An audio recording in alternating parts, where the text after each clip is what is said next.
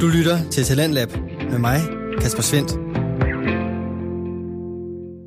Velkommen tilbage fra nyhederne her til programmet Talentlab. Mit navn det er Kasper Svendt, og Talentlab er programmet, som introducerer dig til nogle af Danmarks bedste fritidspodcast. Og en af dem, det er Spækbrættet, med værterne Mark Lyng og Flemming Nielsen. Det er en videnskabspodcast fra Syddansk Universitets Studenterradio Stål. I spækbrættet, der forklarer de to værter, Mark Lyng og Flemming Nielsen, videnskab, så alle kan forstå den. I et hvert afsnit, der graver de nogle af videnskabens mest vanvittige historier og opdagelser frem, for at vise, at forskere også får mærkelige idéer i brusebadet. Og i aftens afsnit, der dykker de to værter ned i alkoholens verden, men som altid, så er det med en lidt anderledes vinkel, end den du måske ellers har hørt før. Du bliver blandt andet præsenteret for en kvinde, som danner alkohol i sin mave, en mand, som kørte bil med en promille på 16, og så finder du ud af, hvilken af de to værter, som altså kan holde til mest alkohol. Sådan rent biologisk i hvert fald. Det kan du finde ud af ved at lytte med her. Hej og velkommen til Spækbrættet, din lokale smuglerbar. Jeg er jeres hobbyalkoholiker, Mark Lyng. Jeg er jeres professionelle alkoholiker, Flemming. Oh, professionel alkoholiker. Oh, ja, ja. Velkommen til, velkommen til. Flemming, hvad er det, vi skal snakke om? Vi skal snakke om alkohol. Åh, oh, alkohol. Hvordan har du det med alkohol, Flemming? Jeg, jeg er faktisk begyndt at få det hårdere med alkohol, end jeg tidligere har haft det. Er, er det den der normale kliché? Nej, und- undskyld. Når du siger hård med alkohol, er det dagen efter alkohol, ja. eller er det det at drikke alkohol? Altså, jeg har aldrig haft det sådan mega slemt med tømmermænd, men det er jeg virkelig begyndt at få nu. Jeg kan godt se problematikken i at være fuld hele tiden. Og jeg synes i virkeligheden, det er rigtig irriterende, når man bruger en hel dag på at sove og, på, og smider den væk, fordi man har været fuld dagen før. Mm-hmm. Men alkohol er bare min krykke. Hold kæft. Det er den måde, jeg viser min sande natur på. Det er værd, det der Mark, han, Gark, han kommer ud. Jamen, jeg tror ikke, jeg har sådan en dual personality, men jeg tror først, min person- personlighed rigtig kommer frem, når jeg bliver fuld. Ja, det er sjovt, du bliver, ja, du bliver meget, meget Mark, når du er fuld. Men vi snakker, altså, der skal heller ikke mere end to eller tre øl til. Nej. Det er egentlig rigeligt. Og, men problemet er, at jeg kan ikke stoppe der, fordi jeg synes, de smager godt. det, er jo, det er jo problemet. Min far, han har sagt, han kan ikke lide følelsen af at være fuld. Han synes, det er ubehageligt, det der med, at hovedet snorer, og man ved ikke helt, hvor man er hen og sådan noget. Men hvis der er nogen, der kan suge øl, så er det kraftet med med ham. Nå. Og hvis der er nogen, der er glad for at suge øl, så er det ham. Nå. Men han gør det kun, for- han siger, at det er fordi, han synes, det smager godt. Han kan ikke lide at være fuld. Han synes bare, øl det smager helt vildt godt. Hold kæft, man. Han synes, snaps smager helt vildt godt. Tror du ikke bare, det er noget, han har sagt til dig for at præge dig? Jeg ved det ikke. Altså, det er efter jeg blev... Det er her for nyligt, altså inden Nå. Nå. for de sidste Nå. tre år, at han har sagt det. Flemming, hvad skal du snakke om i dag med, i forbindelse med øl og alkohol? Jamen, øh, jeg har faktisk to artikler med i dag. Øh, lytterindsendte artikler. Ja. Så den første, den er sendt ind af Frederik Bartoldi, vores guldgås, Ja. ja. som sender halvdelen af spørgsmål og artikler ind til os. Så Bartoldi han har sendt en øh, artikel fra øh, BBC med en mand, der påstår, at han brygger sin egen alkohol i maven. Det er vanvittigt. Den anden artikel, den er indsendt af Anders Bøjsen, Ja, og den handler om, hvorvidt man bliver mere kreativ af at drikke alkohol og være fuld. det er jeg 100% sikker på, at det passer. Aha. Jeg, der er jeg allerede biased. Det, det gør det. Så den behøver du slet ikke snakke om, den artikel af Flemming. Den er færdig nu. Jamen, øh. jeg har også lagt dine digte, og de- at du bliver faktisk vildt god til at synge, når du er fuld også. det, har- det har jeg fået at vide. Det siger du. Ja. Det, det er jeg glad for. Hvad, med, det? hvad, hvad har du med i dag? Jamen, jeg synes, at når nu du har snakket om, hvad det vil sige at være fuld, så skal vi kigge lidt på, hvad det vil sige, efter man har været fuld. Hvordan er det med de der moralske tømmermænd bagefter? Ah. Så jeg har også en lytterindsendt artikel med. Den her den er indsendt af Nicoline. Ja. Den kigger på, hvad er vi, er vi dårligere til at træffe øh, empatiske beslutninger, når vi bliver fulde? Det tror Jeg jeg, har- jeg er meget individuelt. Jamen, jeg synes, jeg hører rigtig mange, der har de der problemer med moralske tømmermænd. Jeg har også selv haft dem.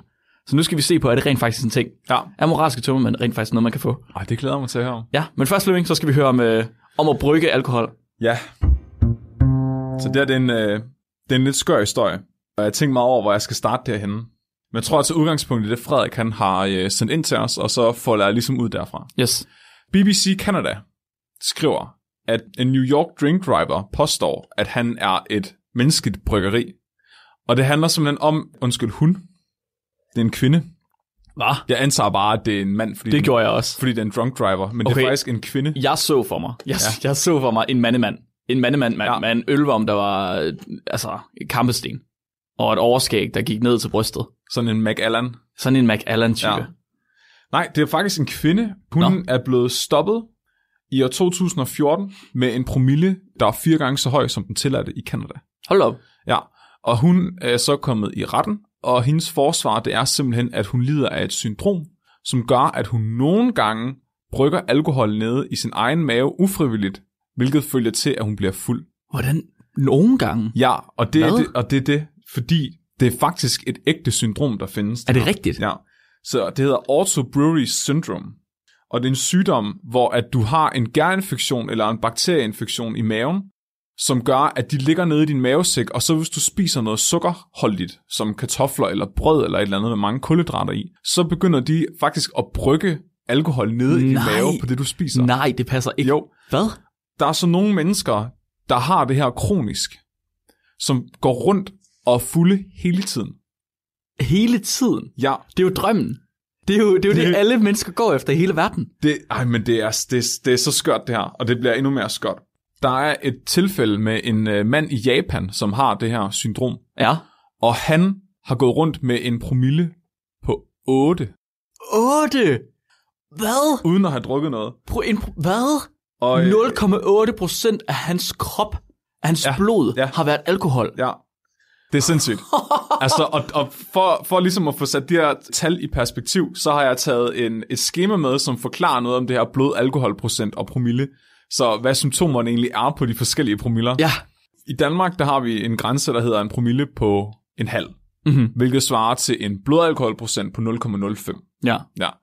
Og den ligger nogenlunde det samme sted i resten af verden. Ja. Ja. Der er nogen, hvor den er lidt højere, og så er der nogen, hvor den er lidt lavere, men generelt så ligger det i hvert fald i det område for de fleste. Og Okay. okay. for en almindeligt, gå så en almindelig størrelse menneske, så er det cirka én genstand, som fører til den promille på en halv.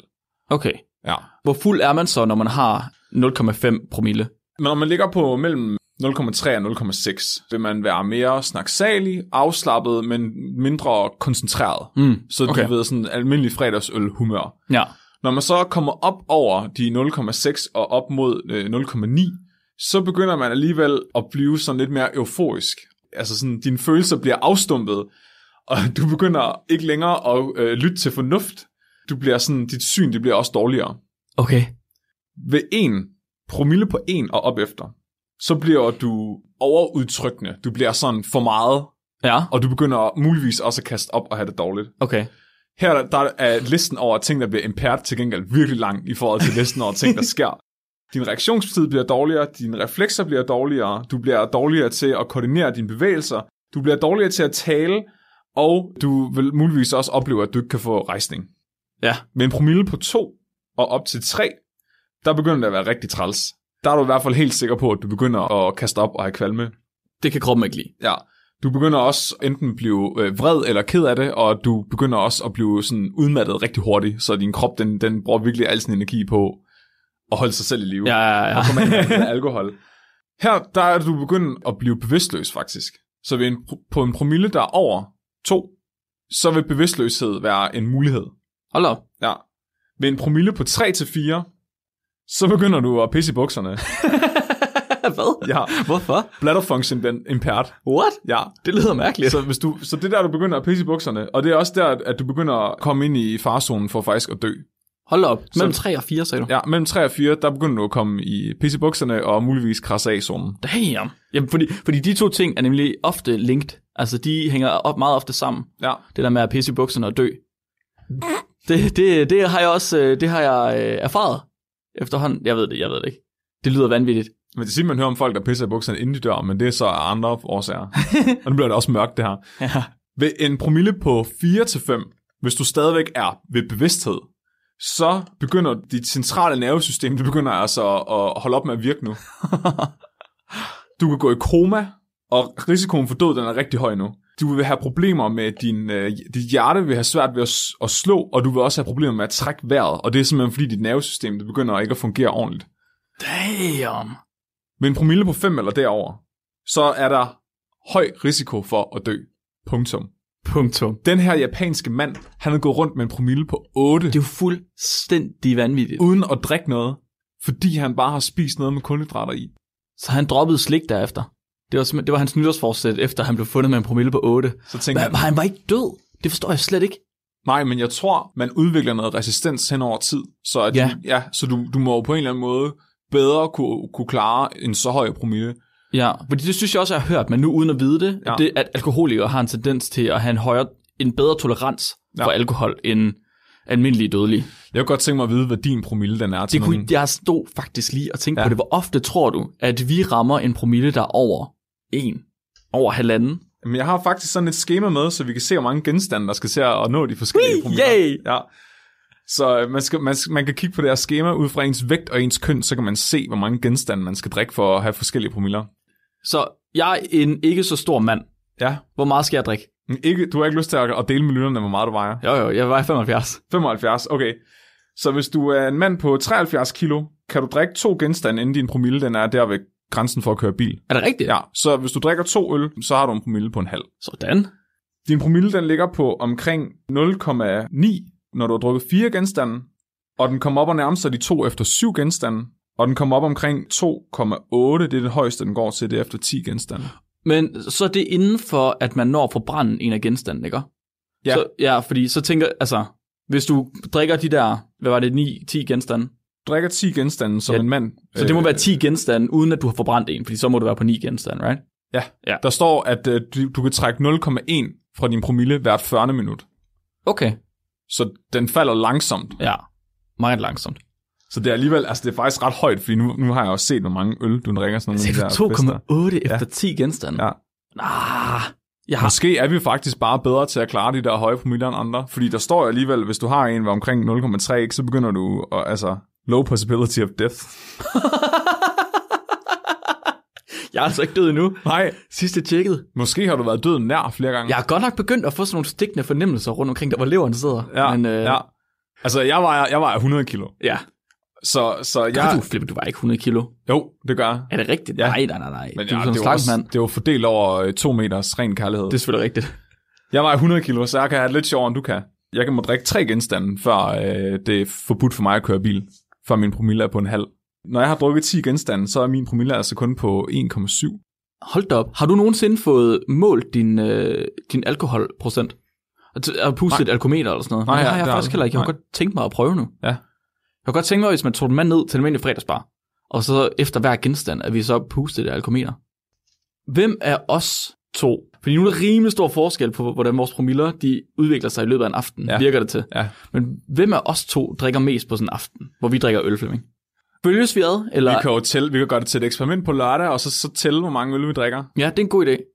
Det, det går galt for mig efter tre øl, så glemmer jeg at tælle. Ja, Jeg har jo prøvet det der engang. vi får Mikkel til at tælle for os. Det synes jeg er en god idé. Ja. Ja, fordi, fordi... Jeg tænker bare lidt, går du rundt med en promille, der er halvdelen af min, uden at vi opdager det, fordi jeg drikker, vi drikker det samme. fordi vi drikker det samme? Det kan godt være. det ville jeg synes var lidt vildt. Altså, det vil jo give meget mening, når man kigger på din adfærd. Åh, oh, fuck dig. jeg har det bare sjovt, okay? Ja, Åh, og det har vi andre også. Især når du har, når du har det sjovt, så har vi det endnu sjovere. oh, det er simpelthen dejligt. Jeg har faktisk taget nogle eksempler med på nogle af de højeste promiller, der nogensinde er blevet målt i verdenshistorien. Det tænker jeg kunne være lidt sjovt at snakke om. Ja, kom med. En mand i Polen, han var med i et biluheld, og øh, fik i den sammenhæng målt sin blød alkoholprocent, fordi man tænkte, der muligvis var noget alkohol involveret i det her biluheld. Ja. Han havde en fucking promille på 1, kom- nej undskyld, på 14,8. Uh, 14,8! En promille på 14,8 ved Det er halvanden procent sprit i blodet. Der står ved en promille på 5, at der er høj sandsynlighed for død. Den er næsten tre gange så høj. Men han overlevede i et par dage, indtil han døde af kvæstelserne fra biluheldet. Åh, oh, var det også bare... ja. Det er sindssygt. Så render man rundt med en superkraft, og så dør man af noget så ligegyldigt som bilulykke. Ja. Var det er ærgerligt? ja. Han blev bare ikke opdaget. Nej. I år 2004, der var der en kvinde fra Taiwan, som af ukendte årsager lagde sig ned i et badekar, der indeholdt 40% etanol, altså sådan noget sprit, du bruger til rengøring. Det havde hun lagt sig ned i et badekar, der var fyldt med, og det førte til, at hun fik en promille på 13,5. Nej, hvad? Nej, Og- nej, jo. nej. Men så var hun også ren bagefter. Ja, og hun var også død. og, man, og man ved ikke, hvorfor fuck hun gjorde det, men man mener, at det har været på grund af, at der har været en epidemi af SARS i Taiwan på det ah, tidspunkt. Så hun ja, har ja. været paranoid og været bange for at få SARS, og derfor har hun tænkt, jeg lægger mig bare ned i et badekar med sprit. Kæft, det er genialt. Så hun har ikke engang været nødt til at drikke noget. Du ved, det er den der klassiker, man hører, åh, du skal bare på gummistøvler med vodka i. Det har hun taget til det næste trin. Ja. og så har hun bare lagt sig ned i et badekar med finsprit. Ej, det er vanvittigt. Det synes jeg er sindssygt. Ja, det synes jeg også. Det er ligesom de der piger, der gik, øh, jeg ved ikke, om de stadig gør det, men dem, der tog og dyppede deres tampon i sprit også, eller vodka. Tror du nogensinde, der er nogen, der har gjort det? Ja, ja, ja, der er nogen, der har fået toxic shock syndrome af det. Altså, hvor de har fået en infektion af det, og så er de øh, døde af det bagefter. Nej, Jo, jo, jo. what? Ja, det er ret mærkeligt. Men kender du nogen, der har gjort det? Jeg, jeg tror ikke, de har fortalt mig det så i hvert fald. okay. Jeg, hvis det... jeg havde gjort det, så havde jeg fandme sagt et tal. Ja, jeg har en, jeg har en tampon på røven lige nu. Den er fyldt med sprit. Jeg var en fuldstændig af os alle sammen. Det er snaps. det er stops. Og så lavede det. Men Mere. første præmien, den absolut mest episke brændert i verdenshistorien, Kom an. den går til en dude fra Sydafrika, som i år 2010 blev stoppet i sin Mercedes-Benz, sammen med 15 får, han havde stjålet. Fem drengebørn og en kvinde. Han har også stjålet dem. Det står der ikke noget om. Men der står, at de blev anholdt sammen med ham. What? Han havde en promille på 16. Stop nu! Og han, Kunne, og han kunne køre bil og stjæle 15 får. hvordan? Hvordan? Er det ikke sindssygt? Hvordan? Du kan jo ikke... Hvad? Hvordan får du 15 får ind i din Mercedes-Benz, når du har en promille på 16? Det er imponerende. Prøv en promille på 16, det er jo fuldstændig latterligt. Jeg får, jeg får lyst til at regne ud, hvor meget det er i volumen. Hvad har vi? 7 liter blod i, øh, i kroppen? Er det, er det ikke det? Det ved jeg ikke. Er det, er det ikke 7 Er liter? det 7 liter? Det tror jeg, der. det er over en deciliter ren sprit, der har været i hans blod. Det er imponerende.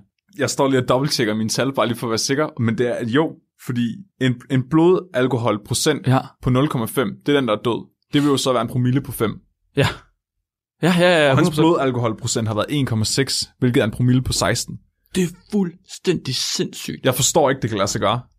Altså, det er jo bare et ybermensch. Han har haft næsten en halv liter vodka. Hans blod har været en halv liter vodka. Det er imponerende. Lige under. Men Jesus Christ. Det er rigtig, rigtig meget. Men prøv at tænke på at kunne køre bil. Det, jeg fatter det slet ikke. Jeg, fa- jeg forstår det slet, slet Nej, ikke. Prøv at, jeg, jeg tør ikke engang tænke på at sætte mig ud i en bil, når jeg har fået fire øl. Hvordan, kan, jeg- hvordan, hvordan når man overhovedet op på en promille på 16? Han har jo haft over jeg forstår 30, det ikke. han har haft over 30 gange så meget alkohol i blodet, som en dansker må have og stadig køre bil. Jeg forstår, jeg forstår, jeg forstår det slet ikke. Jeg, jeg forstår, det er 60 øl, hvis han var lige så stor som mig. Han har drukket før, han havde forbrændt nogen af dem. Han har drukket to, han har, han har jordet to kasser bajer i en, fuck, i en fucking ølbong. Han har bare slugt og slugt. Prøv at høre, han kan jo ikke have så meget væske i kroppen, jeg forstår det ikke. Han må næsten have stjålet forne først, og så, fej- og så, og så fejrede, at han har fået 15 nye får og en Mercedes-Benz. Åh, oh, fuck, det er vanvittigt.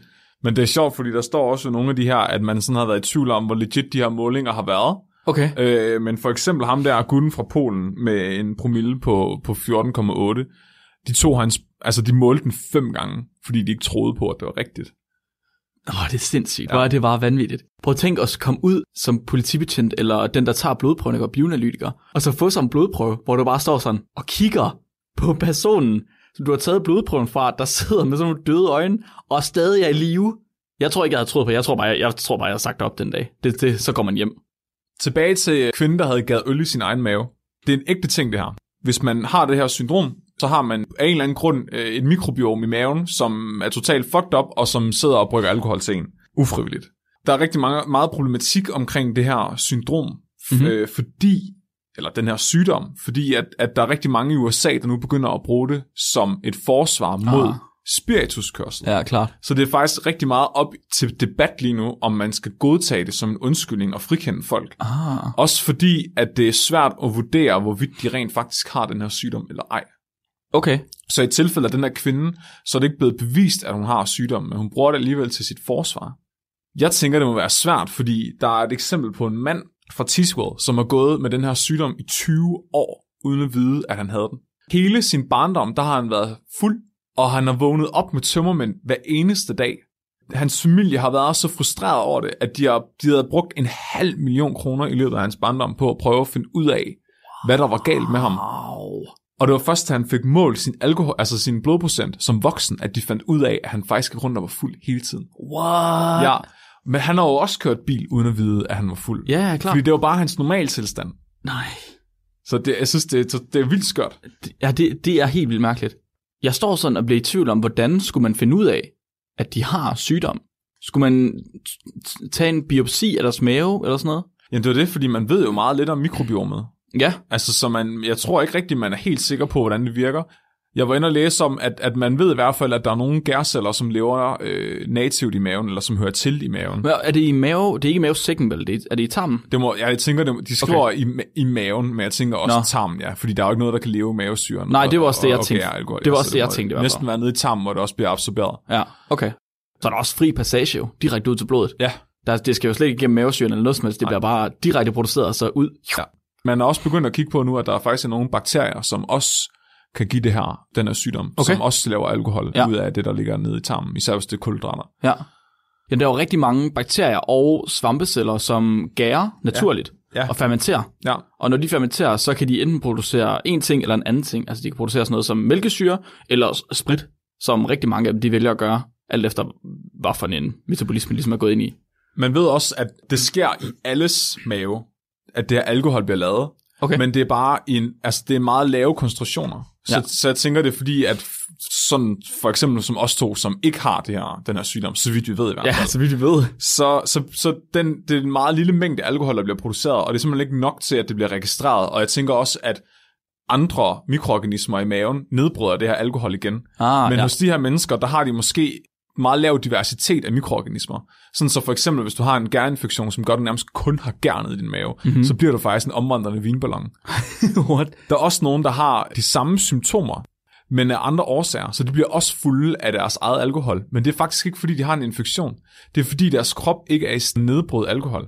Så det gør, at den der lille bitte, bitte procentdel alkohol, der bliver lavet nede i deres tarm, det er nok til at gøre dem fulde. Nej, hvor vildt. Ja, Det er vanvittigt. så det At- kom, kommer bare ud i blodet, og så kommer det aldrig rigtig videre. Altså. Det er for eksempel ligesom øh, asiater, der ikke har alkohol dehydrogenase, eller hvad? ja. ja.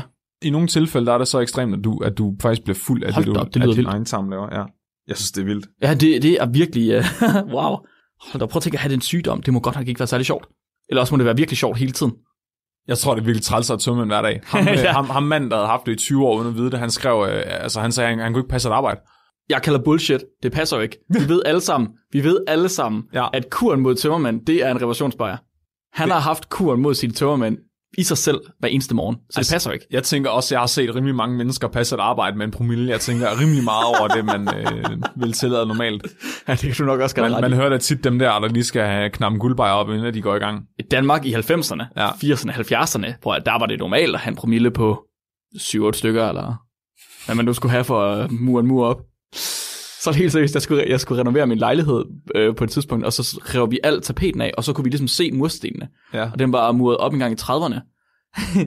det var meget tydeligt at se, hvor mange øl man drak, Ja. da man var murer i 30'erne. Ja. Det er der slet ingen tvivl om. Hold kæft. Var de bare kastet ind, eller hvad? Fuldstændig. Nå. Det var, der, skulle, der skulle man bare hurtigt færdig, så man kunne få sin, øh, sin øl. Ja. Sin ølpause. Det var vigtigt. Det var der ingen tvivl om. Det var, hvad jeg havde om autobrygge-syndrom. Så jeg har en til artikel med, som handler om, hvorvidt man bliver mere kreativ af at drikke alkohol. Mhm.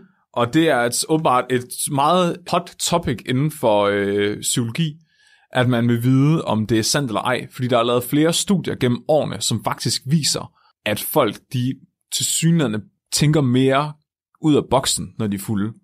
I forhold til dig, Flemming, Mhm. der er det jo rimelig relevant, fordi der er jo øh, det, som ham, der laver tegneserier på internettet, XKCD, Ja, han øh, navngav det, der hedder Balmer-peaket.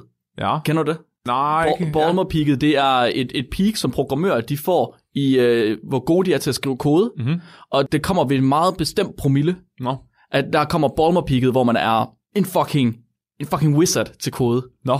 Så lige præcis med dig som bioinformatiker og som, som hackerman, Ja. må øh, alkohol og kreativitet jo være meget spændende at høre. Ej, jeg skal da bare sidde til eksamen i Java nu her til øh, at knappe en bajer op, og ja. så... Jeg, jeg tænker, det er meget vigtigt som, ja. som koder, som hackerman, ja. altid lige at have en lille snaps til at stå ved siden af. Det tænker jeg også. Er det ikke det? Når man lige sidder fast, så lige... Ja. Så lige en hurtig snaps, og så venter man 10 minutter, og så, så er der bare kode. Sådan en lille gibbernakker. den her artikel, som er sendt ind af Anders Bøjsen, den prøver så at undersøge det her øh, lidt mere. Og for mig, når jeg læser den her, så virker det lidt som om, de har et agenda med artiklen. Fordi Okay. de, de øh, nævner og citerer rigtig mange andre artikler, som faktisk påviser, at det er tilfældet, at alkohol faktisk hæver, altså hæver kreativitet. Men de skriver så, at de synes stadigvæk, at det er ikke definitivt bevist. Det, det er noget fisk. Ja, og, Det kan ikke og, passe. og de andre, de opererer altså med promiller på omkring øh, 0,8. Så det er sådan en... Det Det er en rimelig høj promille i forhold til videnskabelige studier. Ja, og men den her artikel, den opererer som en promille på 0,3. Okay. Så det er altså efter mindre end en genstand. Ja. Så det synes jeg er lidt mærkeligt, men, men, jeg, men, men alligevel lad os blive ved den. De starter med at sige, at, litter, altså, at øh, litteraturen den er meget tvetydig, men at de så gerne vil prøve at undersøge det her noget mere. Så det de gør, det er, at de vælger nogle mennesker ud til at deltage i det her forsøg, mm-hmm. hvor de vil servere en øl for dem, og så bagefter få dem til at løse nogle opgaver. Der er 132 mennesker, der melder sig til det her forsøg, Selvfølgelig. men de kan ikke bruge dem alle, de er nødt til at screene dem. Som det jo altså er. Specifikt så screener de folk fra, der enten er alkoholikere ja. eller gravide. Nå. Og så er der 89 tilbage. Hvad? Ja. Ja. Var der 50 mennesker, der var kommet ind som alkoholikere eller gravid Altså, og ville drikke øl?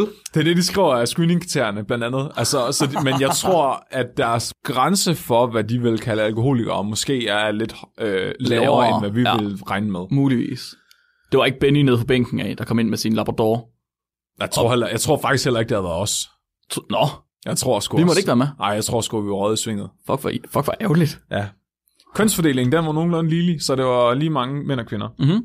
De blev så serveret en øl, og de går meget ud af, at de her øl bliver målt ud, sådan så at de nøjagtigt får, øh, ud fra deres kropsvægt, den mængde øl, der skal til for at få en promille på 0,3. Yes. Så hvis du er en mand, så får du øh, en halv liter af det her øl, som har 5,2% alkohol i sig. Mhm.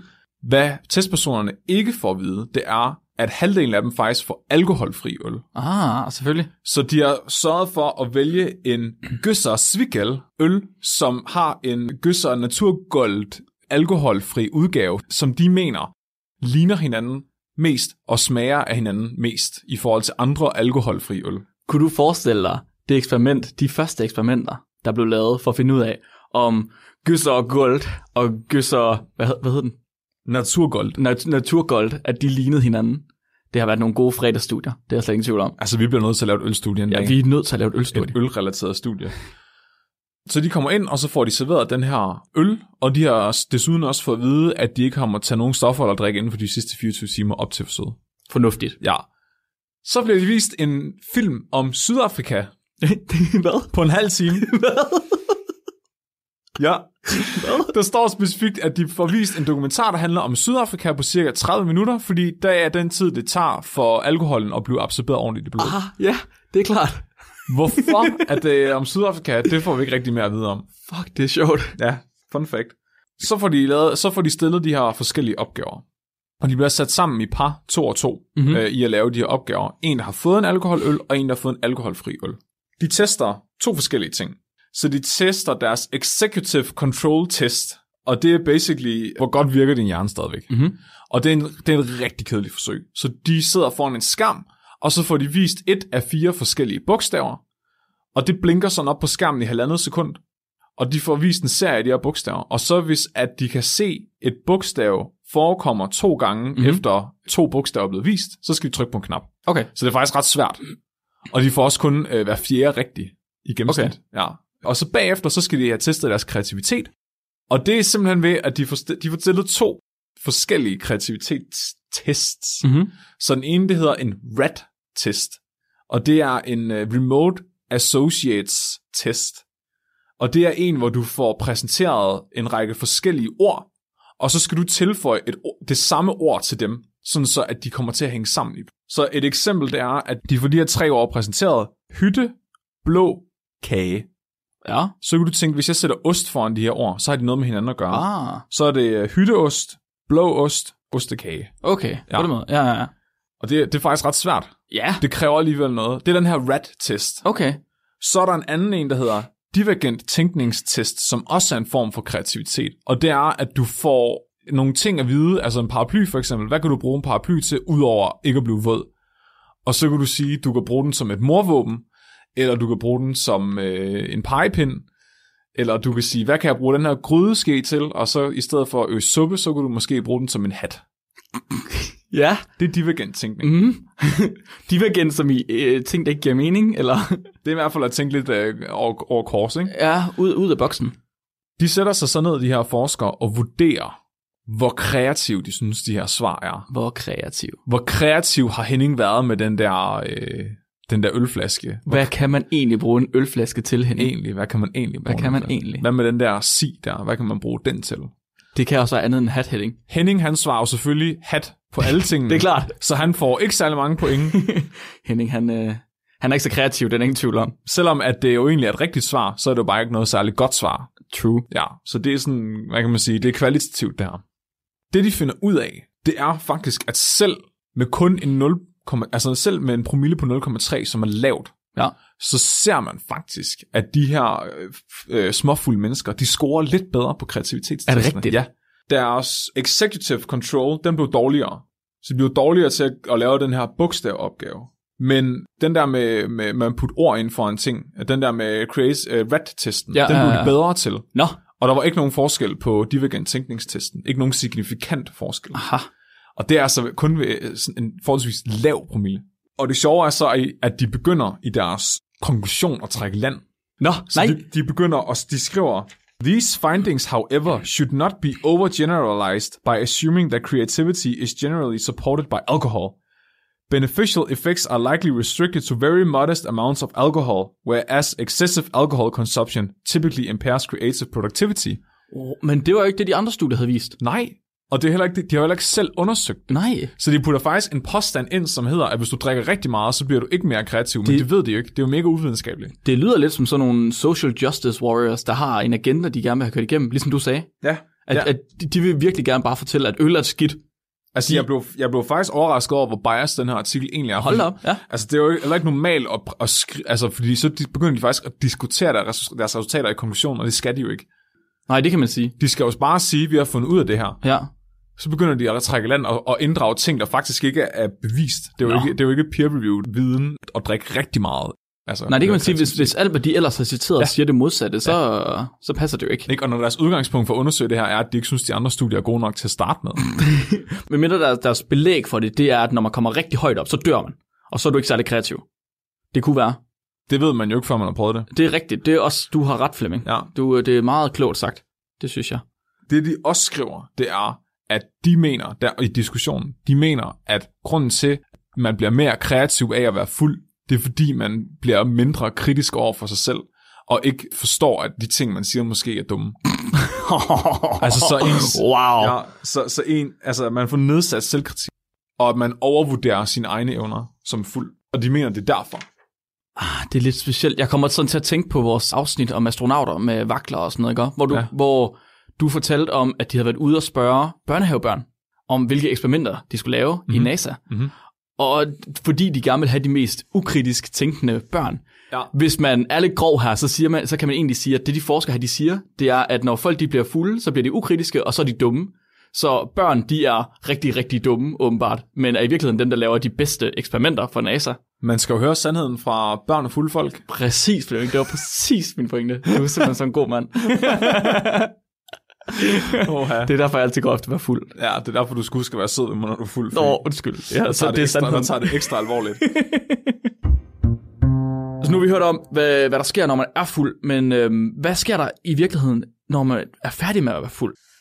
Vi kender de almindelige tømmermænd, men der er også rigtig mange af os, der får de her moralske tømmermænd. Vi kommer til at sige noget, når vi er fulde, som vi måske ikke er så glade for dagen efter. Hvor ofte har du moralske tømmermænd, Flemming? Og hver gang, at jeg har været fuld sammen med nogle af mine vejledere eller øh, chefer. Ja, når det har noget med noget professionelt at gøre. Er som noget Altså, du siger. arbejdsplads, ikke? Ja, ja, ja, okay. Det, Fordi jeg har normalt, er der, har jeg ikke noget over jeg. Altså, sådan, jeg, jeg, der er ikke særlig meget, jeg stopper mig selv i at sige. nej, Men det bliver, virkelig, det bliver virkelig slemt, når jeg er fuld. Også fordi, så kommer der bare nogle ting op fra min underbevidsthed, jeg ikke vidste var der. ja.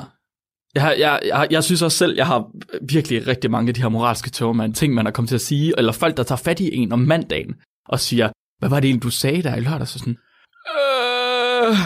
øh, øh, det ved jeg ikke. Men er, er det i virkeligheden fordi, at man er fuld, at man så tager ringere beslutninger, og man er dårligere til at vælge, hvad man siger, Mm-hmm. Det er, der er et studie, som øh, Nicoline har sendt ind, som har valgt at undersøge. Det her studie, det hedder Alcohol, Empathy and Morality. Acute Effects of Alcohol Consumption on Affective Empathy and Moral Decision Making. Så det handler faktisk om, om du kan give barnet skylden eller ej. Nå præcis, kan du, kan du give Bayerne skylden for, at du er et moralsk dårligt menneske? Eller ej? Uh. Og de er skrevet af øh, Catherine Francis og si- hendes gruppe, og den er helt, helt frisk, den her fra juni i år. Hold da om. Så øh, vi, det, det er frisk videnskab, vi tager op her i, Uh. på spækbrættet. Det er meget, øh, meget godt. Tidsligt. Så det, det her, det er et øh, psykologisk studie, og det er nogle etikere, der har valgt at lave det her. Så for etikere, der er morale et ret specifikt emne.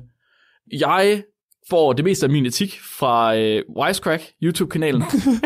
det er det, det, det, jeg ved om filosofi og etik. Ja. Og så også har du set øh, The Good Place. Nej. Der er en serie, der hedder The Good Place, som også går rigtig meget op i etik. Den har fa- rent faktisk samme problematik med, som den her har med. Et af de mest kendte moralske dilemmaer, det er det om den førerløse vogn. I har garanteret hørt om, den, men vi tager den lige for, at alle er med. Det handler om, at man, man står som person ved siden af en øh, togbane med en førerløs vogn. Den her førerløse vogn, den er på vej ned til en forgrening i banen. Den har retning mod fem mennesker, der står på banen, og hvis man ikke gør noget, så vil vognen ramme de her fem mennesker og slå dem ihjel. Mhm. Men man kan vælge at få vognen til at skifte retning. Så vil den gå over på en anden bane, hvor der står en enkelt person. Så man kan simpelthen vælge at redde de fem mennesker ved at slå en anden person ihjel. En enkelt person. Vil man så gøre det? Det er så det, det her moralske spørgsmål der. Det moralske Ah, dilemma. ja. Vil, man, vil man vælge at ikke gøre noget, og så lade vognen slå de fem mennesker ihjel? Eller er det ens moralske pligt at hive i stangen for at skifte vognbanen, så den slår en person ihjel? Mm. Og har man så i virkeligheden slået en person ihjel? Oh, det er jo en klassiker. Det er jo en klassiker, lige præcis. Og der er også vari- variationer til den her. For- Så en variation, det er, at man i stedet for at stå ved siden af banen her, så står man på en bro, og man har en tyk person foran sig. Og det er altså artiklen, der siger tyk person. Ja. Bare lige, det er ikke mig, der fatshamer. Det man så kan gøre for at redde de fem mennesker, det er, at man kan simpelthen skubbe den tykke person ned foran vognen, Ja. og så stopper man simpelthen vognen på den her måde. Ja. Og det er så forskellen på direkte og indirekte morale Ja. at man enten selv skubber til personen for, at den dør, eller at man bare skifter vognens bane, for at vognen slår den person ihjel. Ja. Og folk de vælger så, at folk de skifter simpelthen svar, alt efter hvad for en moralsk dilemma, de kommer i kontakt med, de her to. Ja. Og det, det er først og fremmest interessant, men øhm, det siger også meget om ens morale, og man bruger faktisk de her dilemmaer til at bestemme, om folk de er psykopater. Ja, jeg, har, godt- jeg har godt hørt om den i sammenhæng med den, altså den med at skubbe den tykke mand ud. Yes. Ja, den bliver tit, ja, den har jeg godt hørt om. Ja, lige præcis. Jeg har, kan... også, øh, jeg har også set en øh, far, der sidder med sin øh, lille dreng, sådan en toddler, og, og laver testen med brio-tog. Mm. Altså, hvor han har øh, du ved, de der trætogskinner, som ja. Ja. går ud i to spor, og så, øh, så sparer han drengen, hvem, øh, hvem de skal køre ned. Om det er de fem øh, mænd eller den ene mand. Så kigger drengen bare, så tager han den ene mand, sætter over til de fem andre, og så kører han alle seks ned. Åh, oh, børn er dejlige. Ja. Man kalder det her for utilitarisme. Mhm. Util- utilitarianism. Utilitarisme, det er det, at man vil maksimere glæden for så mange mennesker som muligt. Ja. Det vil sige, at man gør mange mennesker glade ved kun at slå en enkelt person ihjel. Right? Så er man utilitær. Ja. Man ut- utilitary. Det er nemmere at myrde en person. En person, hvis man er distanceret fra personen, frem for hvis man skubber personen ned foran toget selv. Det var vi snakket om lige før. Men hvad har alt det her med tømmermænd at gøre? Hvad nu, hvis ens utilitarisme den øges, når man bliver fuld? Nej. Nå. Right? Bliver man mere eller mindre villig til at slå folk ihjel for at redde andre, og kan man overhovedet se forskel Ja. på de to situationer? Ja. Så for at teste det her, så tog Catherine Francis og hendes hold, de to øh, og samlede 50 studerende på Plymouth University. Der var 33 kvinder og 17 mænd. Ligesom de gjorde i dit studie, Flemming, det er et psykologisk studie, så de pre-screener. De vælger, hvilke af de 50 personer, de kan bruge. De starter med at sige, at der er 90% af dem, der er kaukasiske, så det vælger de ikke at smide nogen af dem ud på, for de er som hvide. Det kan de godt bruge. Så øh, kigger de på dem og siger, at der er 84% der er højrehåndet. Det er sgu også meget godt. De har så to, der bliver ekskluderet. Den ene, den kunne ikke se godt nok, og den anden, den var for dum til at skubbe til et objekt i uh, virtual reality. Hvad? Ja, så de var nede på 48, da de var færdige med Ej, at Henning. skubbe, skubbe, skubbe fra. Henning, det, det er fandme ikke godt nok. Det er fandme ikke godt nok. Det må du lige opdage, ikke? Så de er nede på 48 eller 48 mennesker, 90 kaukasiske, 84 højrehåndede. Det er fandme god, fandme godt det her. God gruppe, de har fat i. Hold kæft, mand. De deler de her 48 personer ind i tre grupper. Så ligesom ved dig, der var der en placebo-gruppe, og så har de så en lav alkoholgruppe og en høj alkoholgruppe. Ja. Og høj alkohol her, det er 0,4 promille. Var. Det var én øl. Ja, lige præcis. Men det er, faktisk, det er faktisk noget, jeg har lagt mærke til, når man læser de studier her. Jeg synes, mange af dem, de har en ret lav alkoholprocent. Okay, hvis det her studie var lavet i Polen, så havde en høj været fire. Ja, præcis. Præcis, lige præcis. De to så, de her 48 mennesker, og så målte de deres personligheder ved øh, fire spørgeskemaer. Der brugte de blandt andet The Levinson Self-Report Psychopathy Scale. Og øh, så blev de her 48 mennesker udsat for deres værste dag nogensinde. 12 timer inden de dukkede op, så skulle de stoppe med at drikke. en svær opgave for nogen, det kan man sige. Ja. Så kom de op på universitetet. På universitetet der udførte de en prescreening, hvor de blandt andet skulle sige, hvor meget computer de spiller. Nå, Så blev de placeret i et rum foran en computerskærm. På skærmen der dukker skiftevis glade, neutrale og triste ansigter op. Og deltagerne de skal så svare, hvorvidt de synes, at ansigterne er glade eller triste på en skala. Når de så er færdige med det, så dukker der ni billeder op af situationer, der enten kan være smertefulde eller ikke være smertefulde. For eksempel så er der et billede af en mand, der er ved at skære en agurk, ja. og på et billede, der har han hans tommelfinger ind under kniven, og på et andet billede, der har han ikke tommelfingeren ind under kniven. Så skulle de vurdere, Uhyggeligt. uhyggeligt, så skulle de vurdere, den her situation, hvor smertefuld ville den være, hvis det rent faktisk gik galt. Ah. Ja, på, igen på en skala fra 0 til et eller andet. Det er ikke så væsentligt. Nej, nej. Og så herefter, så går det galt. Hele det starter med en drink. De får en, øh, en alkoholisk, selvfølgelig bortset fra placebo-gruppen, en alkoholisk drikkevare, limonadedrik med et øh, delikat stink af lime, og et spike af vodka. Og det er altså ikke mig, der siger det, det står i artiklen. De ved ikke, at der er vodka i. Nej, fordi placebo-gruppen, de var selvfølgelig ikke signere til vodka, men til gengæld så sprayede man lige lidt sprit hen langs kanten af glasset, inden de fik det, for så lugtede det jo af vodka. Vodka. Ah, vodka. Og så giver man deltagerne Oculus Rift maske på, Ja. og så sender man dem ind i virtual reality, hvor de øh, til at starte med finder sig selv foran et objekt, og så øh, kigger lidt rundt. Det eneste, der er foran dem, det er et objekt, der er ikke noget andet. Mhm. Så får de at vide, de skal skubbe til det objekt, og så gør de det. Og så lige pludselig, så finder de sig selv stående på en bro, med en stor person foran dem. Nej. Og, og nede foran broen, der dukker der en togbane op. Nej. Og lidt længere nede ad, nede ad togbanen, der er der fem mennesker. Ja. Og så, så de her fem mennesker, de står med ryggen til, og de arbejder, og så lige pludselig så er der en stemme, der begynder at råbe, Look behind you! A train is coming! Og, hey, I'm too far away, but if you want to save the people, you could push the large person onto the tracks and derail the train. if you're going to push them, do it now, but it's your choice. Og så får de fucking 10 sekunder til at vælge, hvad de vil gøre. Skal de skubbe manden og myrde ham? Eller skal de redde, øh, og så redde de fem andre, eller skal de lade toget fortsætte, og så myrde de fem mennesker, der er nede foran dem? Det er jo vanvittigt traumatiserende. Kunne du forestille dig ikke at få noget at vide? Kom ind og få en gin og tonic, og så lige pludselig stå og være sådan, øh, hvem skal jeg myrde? Jeg havde bare skubbet ham for at se. Jeg vil bare, gerne- prøv, jeg vil bare gerne se, hvad der sker. Altså, det var for, det, det, men, men jeg tænker, hvad nu, hvis man tror, at det er derail toget, så bare slår alle dem ind i toget ihjel? Jeg ved ikke, om man ved, om toget det er tomt. Nej. Det er et godt spørgsmål. Men Men det er jo sindssygt at udsætte dem for, hvis de ikke aner, at det er det, der skal ske. de har ingen anelse overhovedet. De tror bare, at de er er med til sådan en ganske almindelig forsøg, hvor de måske skulle De har lige lave nogle siddet... puslespil eller et eller andet, og så pludselig så kommer de ud i en situation, hvor de skal potentielt redde fem menneskers liv. ja, præcis. Og så i fucking virtual reality. Ja. For uden virtual reality, så har de også det her, men testba- tekstbaseret, hvor de så skal vælge, hvad de vil gøre. Det er lidt, det- altså i The Good Place, der er der en scene, hvor det er, at ham etikeren, som er med, han står og forklarer det her dilemma for en person, som slet ikke forstår etik. Og så øh, ham djævlen, som så ikke forstår etik, han tager så og, øh, og siger, okay, fair nok, lad os prøve det her virkeligt. Ah. Ah. Og så smider han dem ind i en situation, hvor de så står i et tog, og så nede foran dem, så er der de her fem mennesker eller en person. Mm. Og så har ham etikeren, han siger, åh ja, fair nok, Jamen, jeg ved, hvad jeg skal gøre. Jeg skifter over til en ene person. Men så er det selvfølgelig hans bedste kammerat fra folkeskolen. Åh, oh, womp, womp.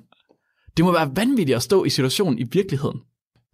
Efter at de ligesom er blevet traumatiseret, så bliver de så sat tilbage i en stol, og så skal de besvare endnu et spørgeskema, og de skal vurdere lidt flere ansigter og lidt flere smertesituationer. Ja. Og når de så er blevet ædru, så må de gå hjem. Hold kæft, mand. Prøv lige at høre her, Flemming. 70% af deltagerne, de myrdede personen på broen, Nej, uanset alkoholkoncentration. nej. Jo, Det det, er mange. det er rigtig mange. Er de så alle sammen psykopater? Men Det, det er jo svært at sige, altså, fordi hvis det er normalen, Men det er jo fordi, de er virtual reality. Ja, i Supplementary, der stod der, hvor meget computerspil de har spillet, og jeg tænker, des mere computerspil, man har spillet, des mere ligeglad er man, om personen dør. Jeg tænker også, at i det, at der er nogen, der råber til dem i virtual reality, at det er en mulighed, Ja. så, bliver de, så tror jeg, de bliver mere inclined til at gøre det. Og du tror, de bliver biased, de tror, det er ja. Ja. det, de skal gøre. Ja. Hvis personen ikke havde råbt til dem, ja. Ja. så er det ikke sikkert, at de overhovedet ville have fået tanken. Det er en god pointe. Fordi det, må også, det er også en stor del af beslutningen, det er ja. Ja. overhovedet at kunne tænke sådan. Det er faktisk en rigtig god pointe, det havde jeg ikke selv tænkt over. Det tror jeg, du har ret i. Fordi det er jo sådan lidt suggestive behavior, at Mhm. mm-hmm. øh, folk, der deltager i psykologiske eksperimenter, de ofte gør det, de forventer, de bliver testet i. Ja. Så de, det er, sugge- er det ikke suggestive behavior, det hedder? Det At de, lyder rigtigt. de gør øh, det, de Mhm. tror, der er meningen, de skal gøre. Mm-hmm. Så hvis de tror, de er med i et eksperiment, der handler om øh, empati, men så vil de opføre sig mere empatiske, eller hvis de, tog- altså, Ah, okay. ligesom Stanford Prison Experiment, Ja, ja, ja. hvor fangevogterne påstod, at de var ekstra onde, fordi de troede det, og det, at øh, forskerne ville have. Okay. Det er selvfølgelig også derfor, der er rigtig mange psykologiske studier, der siger, at de har gjort meget ud af, at deltagerne ikke må vide, hvad det er, de laver. Det skal være en dobbelt blindtest. Der er ikke nogen, der må vide noget som helst. ja. Ja, det kan du ret i. Så de ved heller ikke, de, men de ved jo selvfølgelig heller ikke, de har fået alkohol, og det er jo det, man tester. Ja, Så rigtigt. det er jo egentlig fint nok. Så det er lidt spøjst, fordi i den skrevne test, de så havde lavet, der blev de spurgt om, er det moralsk korrekt at skubbe personen, og vil Ja. ja. I gøre det? Og der var faktisk forskel. Nå. Når man var fuld, så var man mindre tilbøjelig til at ville skubbe personen i den skrevne test. Nå. Men når det så kom til stykket, så gjorde man det alligevel. Nå. Og det kan godt være, det er på grund af den suggestive behavior, som du siger. Det er sjovt, at de fulde mennesker var, blev mere Yes, de blev mere empatiske åbenbart. eller mindre. Ja, det kan man sige, men de, ville ikke, de havde ikke selv lyst til direkte at myrde en person, kan man sige. Ha. Mm. 25% af de upåvirkede, de valgte at skubbe personen på den testen, ikke, og på den skrevne test, hvor det kun var 6% af de påvirkede, der gjorde. Det skal lige siges, at forskningsgruppen siger senere, at der ikke er nogen statistisk signifikant forskel på de to gruppers besvarelse, men det er stadig en rimelig stor forskel, 6 og 25%. Ja, det er det da. Ja, bestemt. Så de målte også deltagernes hjerterytmer hele vejen igennem, og der så de en kæmpe stigning mellem, at de skubbede til det ligegyldige objekt ind i virtual reality, ja. og så til, at de skulle skubbe til manden. Man kan simpelthen se, at de blev stresset. Men ved du hvad? De påvirkedes hjerterytme, de steg meget mindre, end de upåvirkede. Så når du havde alkohol i blodet, så var det en mindre presset situation for dig at stå og skulle myrde en person. Hold kæft, mand. Det er virkelig vand. Og de, de siger så, at en af grundene til, at, de her, at deltagernes moralske kompas det blev ændret, det kan være, at de måske generelt set blev ringere til at se forskel på en glad og en trist person, samt mod noget smertefuldt, skråstrej neutralt. Nå, fordi... Fordi- det er derfor, de fik vist de der billeder. Præcis, fordi forskerne de sammenlignede deltagernes svar på ansigter og smerte før og efter alkohol, og så så de, at det var kun gruppen med et højt indtag af alkohol, hvor der var en signifikant forskel. Således at efter de havde drukket, der så de glade ansigter som Ja. ja. mere triste, og triste ansigter som mere glade. Så de kunne ikke rigtig se, at mennesker var glade på samme måde, som de kunne, når de ikke havde drukket. Ah. Og det var, de blev også ringere til at vurdere smerte, når de havde drukket. Så må, måske blev de i det hele taget bare ringere til at vurdere hele situationen. Så, så fordi de var dårligere til at se, at det går ondt at skære sig selv i fingeren, når man skærer agurk, så blev de også dårligere til at forstå, at det går ondt at blive kørt ned af et tog. muligvis. Så det, de siger her, det er, at i virkeligheden så det, de laver, det, det at de ikke kan se forskel på glad og tristhed, det er, i, det er egentlig et tegn på ringere empati. Og ringere empati, det skulle lede til hyppigere utilitære beslutninger. Mm. Altså, at man hyppigere ville skubbe manden. Så i virkeligheden, fordi de var dårlige til det, så burde de faktisk have skubbet til manden oftere. Fordi deres hypotese var i hvert fald, at når man bliver fuld, så får man, bliver man mindre empatisk, mere psykopatisk, og derfor så vil man oftere tage utilitære beslutninger. Men det er så faktisk det modsatte, man ser her. Så spørgsmålet er nu, Flemming, Ja. bliver man mindre psykopat af at drikke? Spørgsmålet er... s- Svaret er sandsynligvis ja. Er jeg det mindst psykopatiske menneske? Hold kæft, mand. Du, du, åh, du var bare siddet og ventet på det her. Jeg tror, at når du har en promille på 3-4 stykker, så kommer du op imod øh, et, et, øh, normalt niveau for empati, så. Ah, Det er derfor, du bliver et, et, et helt menneske, når du bliver forenet Ah, med alkohol. ja. ja, så er jeg et helt menneske. Jamen, Ja. ja. det, er, det er måske rigtigt. Men du bliver også dårligere til at læse andres følelser alligevel. True. True. Men mere empatisk. Ja. Hmm. Det, det lyder som paradoks. Så hvis man går hen og fortæller dig, jeg er ked af det, så kan du ikke se det, men du reagerer mere på det alligevel. Ja. Bare det at vide det. Ah, ja, ja, ja. Det, Vi gør- det, det kan du ja. måske have ret i. Vi det tester tror jeg, det du på lørdag, så, så, God idé. øh, så, har. Vi har mange eksperimenter, vi skal have lavet på lørdag. ja, på dig. På mig. Også på dig. Du skal være kontrollen. Ja. Mhm. Okay, det er on. Det vil jeg godt være med til. Hvis- Håndrystning. Ja. Den er god. Den er god. Et lytterspørgsmål, der er sendt ind af Mathias. Mathias Nergård, Nergård som er Frederiks lillebror. Ja. Og øh, Mathias, han tog vores træningsafsnit, og så var, blev han sygt interesseret i det, og så siger han, man ser ofte ved OL, VM og lignende, at verdensrekorder de bliver slået i alle de her ting, der er 100 meter løb, vægtløftning, højdespring, og hvad de ellers har af menneskelig fysisk udførelse. Og hans spørgsmål, det går på, hvorvidt vi tror, at der i al fremtid vil blive slået rekorder i de her discipliner, eller om vi har, mennesket har et limit, og at der på et tidspunkt bliver lavet en rekord, der er fysisk umulig at slå. Og han siger, PS, jeg er kæmpe fortaler for et OL ved siden af det rigtige OL, hvor deltagerne vil bruge alle former for præstationsfremmende midler, så man virkelig kan se, hvad kroppen er i stand til med alle tænkelige hjælpemidler. Hilsen, Mathias Bartoldi, Flensmark, Niergaard. Flemming, har vi øh, et max hvor mennesket ikke længere kan slå det uden hjælpemidler. Ja, det tænker jeg. Det tror du? Jeg tror også, vi nærmer os det, Max. Mm. Jeg tror, det handlede om, at der ikke der har været, ga- der har været mindre velstand førhen. Så der har været færre mennesker, der havde muligheden for at præge deres børn til at blive elitesportsøvere, fordi Ja. ja. de var afhængige af, at deres børn også kunne tjene penge. Så jeg tror, der er flere velhavende mennesker i dag, som har økonomisk overskud nok til at sige, mit barn skal bare være elitesportsudøver. Ja.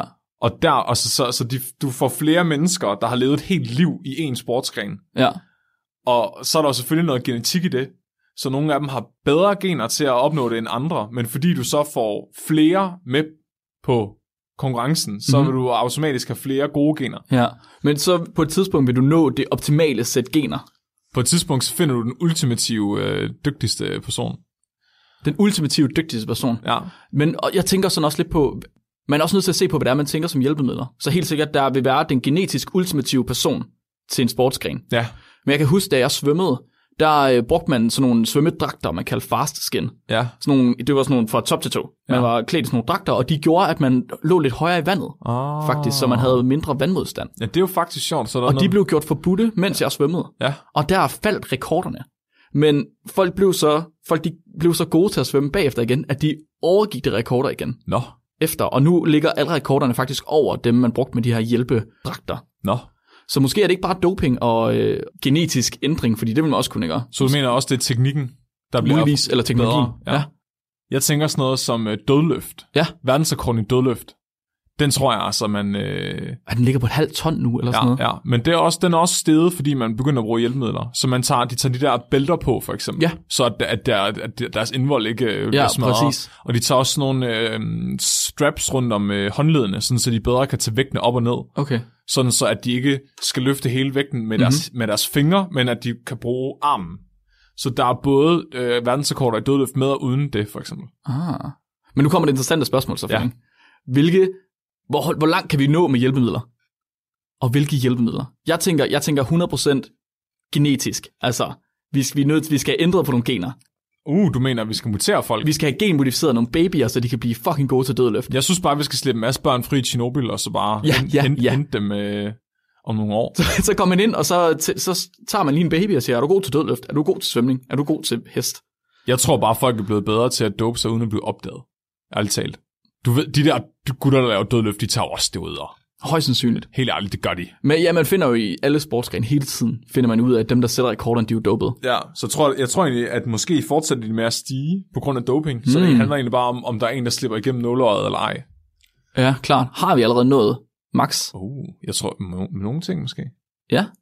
Vi er fandme tæt på, altså i, i nogle sportsgrene. Jeg Der tror, er det... det godt nok mikrometer, de snakker. den eneste sportsgren, jeg forestiller mig, man aldrig nogensinde når peaket i, det er gummistøvlkast. Ja. Fordi det er så komplekst. ja. Jeg, jeg, jeg tænkte piberøgning. Uh. Piberøgning, det er Er der, er der verdensmesterskaber i piberøgning? ikke længere, tror jeg. Jeg tror, det blev, jeg tror, det er blevet gjort tab- tabu. Det er for mandigt. Ja, det tror jeg. Ja. Men der er selvfølgelig øh, i overskægs, verdensmesterskaber i overskæg. Åh, ja. Jeg tror alle sådan nogle, ver- sådan nogle øh, sportsgren, hvor man kigger på form, ja. der kan du i virkeligheden ikke nå et max. Nej. For det ændrer sig hele tiden, hvad man Ja. ja. synes, der er det pæne. Præcis. Så for eksempel gymnastik, det har ændret sig sygt meget, hvad man gjorde i gymnastik Ja. i 70'erne og så nu. Ja. Fordi at nu kan man lave meget vildere ting, men også fordi der er forskelligt, hvad man synes, der ser pænt ud. Ja, ja. I, I 30'erne, der stod man jo bare og viste sin ølmave frem. Sådan, se lige, hvor stor, hvor stor jeg er råd til at gøre den her. Fuck, jeg havde den, badminton- den perfekte gymnast i 30'erne. Det, var, det synes jeg var et godt kvalificeret svar. ja, det, ja, igen var vi seriøse i et svar, Flemming. Det er Ja. imponerende, vi kan. Ja. Tak, øh, Mathias. Det, det var et super godt spørgsmål. Tusind tak for det. Tusind tak, fordi I lyttede med til vores øh, afsnit i dag. Det var mega fedt.